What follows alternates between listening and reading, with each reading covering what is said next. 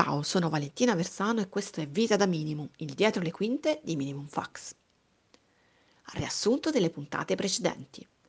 Fino a qui abbiamo parlato un po' di redazione, direzione editoriale, storia della casa editrice, ufficio diritti, commerciale, rapporti con le librerie, ufficio stampa, traduzione, editing, corsi.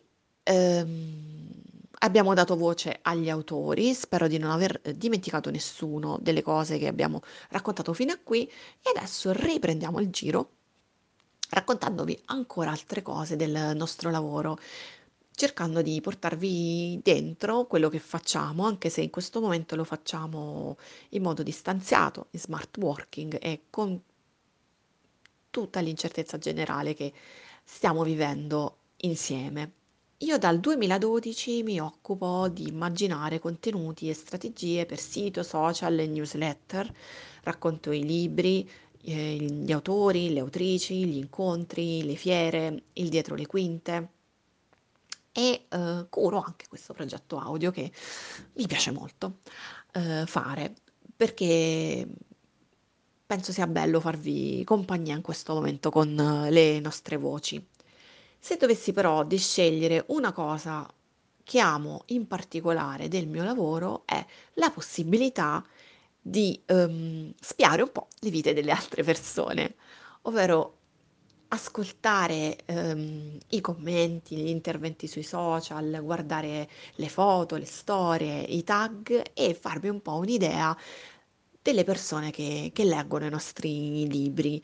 Penso che i libri che amiamo dicano qualcosa di noi e che questi amori possano cambiare con il tempo, accompagnarci nei diversi percorsi di vita, crescere. Magari amiamo cose diverse rispetto a quelle che amavamo quando eravamo più giovani o semplicemente diversi. E credo che usare i social per condividere dei piccoli pezzetti delle nostre passioni sia un modo prezioso di stare online e quindi per me è molto importante, mi fa sentire una privilegiata poter osservare e interagire con tutte queste vite, con tutte queste storie. Abbiamo un hashtag che usiamo in particolare su Instagram che trovate con chi legge minimum e lì le persone ci raccontano eh, cosa leggono, cosa hanno amato, a volte anche cosa non le ha convinte. E sarebbe bello trovare con questo hashtag sempre più storie che dicano qualcosa di voi e che siano un po' un filo per tenerci insieme, uniti nella distanza e per parlare di letture anche un po' come un antidoto a quello che stiamo vivendo, perché i libri, se riusciamo a leggere in questo momento, non è detto che ci si riesca, però davvero possono essere un terreno comune in cui abitare e anche distrarci da quello che ci succede intorno, per avere un po' un- una pausa, un sollievo dallo scroll ansiogeno delle timeline o dal refresh compulsivo delle pagine dei quotidiani nazionali in attesa della prossima conferenza stampa o del prossimo decreto. Magari provate a immaginare questo hashtag come un filo da voi a noi e raccontiamoci i libri che stiamo leggendo e le storie che ci hanno colpito di più. Io non chiedo soltanto a voi di raccontare qualcosa, ma ricambierò raccontandovi qualcosa di me, di uno dei libri che ho amato di più e che ho letto ormai dieci anni fa, in un momento molto particolare della mia vita in cui avevo una persona cara in ospedale ed erano giornate fatte di attesa, attesa e scaramanzia. Delle cose che ho ritrovato in questo romanzo che si intitola Un segno invisibile mio di Amy Bender ed è stato tradotto da Damiano Abeni e Martina Testa. Leggevo questo libro e mi ritrovavo nella, un po' nella vita di Mona Gray. Questo romanzo inizia facendoci scoprire che la protagonista per il suo compleanno ha comprato un'ascia perché spera che le porti fortuna. Lei cerca in tutti i modi di non pensare alla malattia e alla morte, ma è molto difficile perché vive in una città che è dominata da un grandissimo ospedale blu che sembra fatto d'acqua. Nella vita di Mona è successo qualcosa quando era piccola, è successo qualcosa al suo papà e da allora ha un po' cercato di congelare tutto quello che le succede intorno in modo che non le faccia più male. Ha messo in pausa le cose che ama perché se smetti, lei crede che se smetti con tutto, niente può farti più male.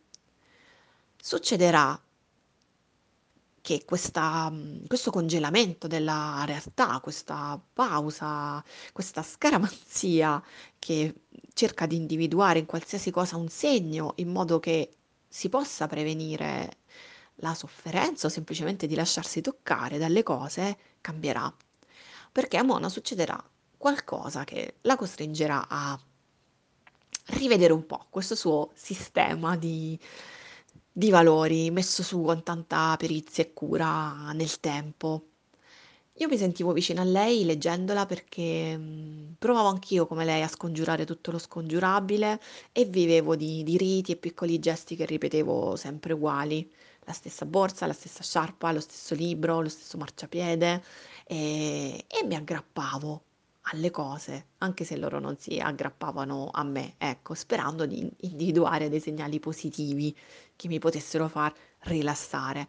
Ecco, mi è ritornato in mente proprio adesso questa lettura perché anche adesso mi sento un po' così, sospesa, in attesa. Forse è il momento giusto per rileggere o leggere per la prima volta questa favola, perché Amy Bender ha la capacità di mescolare la fantasia nella realtà e di farci credere a delle cose che magari normalmente non vedremmo, di farcele vedere, ecco sì, cose che normalmente non, non coglieremmo. E lo fa attraverso una protagonista per la quale non si può non provare affetto. Tiene voglia di abbracciarla forte e nelle pagine finali di stare su quella panchina insieme a lei. Forse adesso una favola che ci faccia scuotere che ci faccia anche sorridere potrebbe essere la lettura giusta. Non lo so.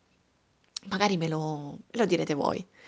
Ve ne leggo un pezzetto che riassume un po' quella che è la protagonista e che forse a ripensarci dice anche qualcosa di me. Niente piano, niente dolci, niente atletica, niente. Sono innamorata dello smettere. A suo modo è un'arte, se ci pensate. Smettere bene richiede un innato senso della bellezza. Bisogna sempre sentire il momento della svolta, proprio quando il desiderio fa la sua comparsa. Quello è il momento di darci un taglio, giù deciso, l'istante in cui lo smettere è maturo come una pesca e si fa dolce sull'albero. Crac, si spacca il picciolo, la pesca cade per terra, nera e argento di mosche. Io vi ringrazio di avermi ascoltato fino a qui e aspetto le vostre storie sui social, perché no? Raccontateci di voi. Noi siamo contenti di farmi, farvi compagnia e di scoprire le vostre storie e i colpi di fulmine e le vostre impressioni di lettura. Davvero, senza le vostre impressioni, le vostre reazioni, le vostre condivisioni, il nostro lavoro sarebbe bello solo a metà. Grazie e a presto.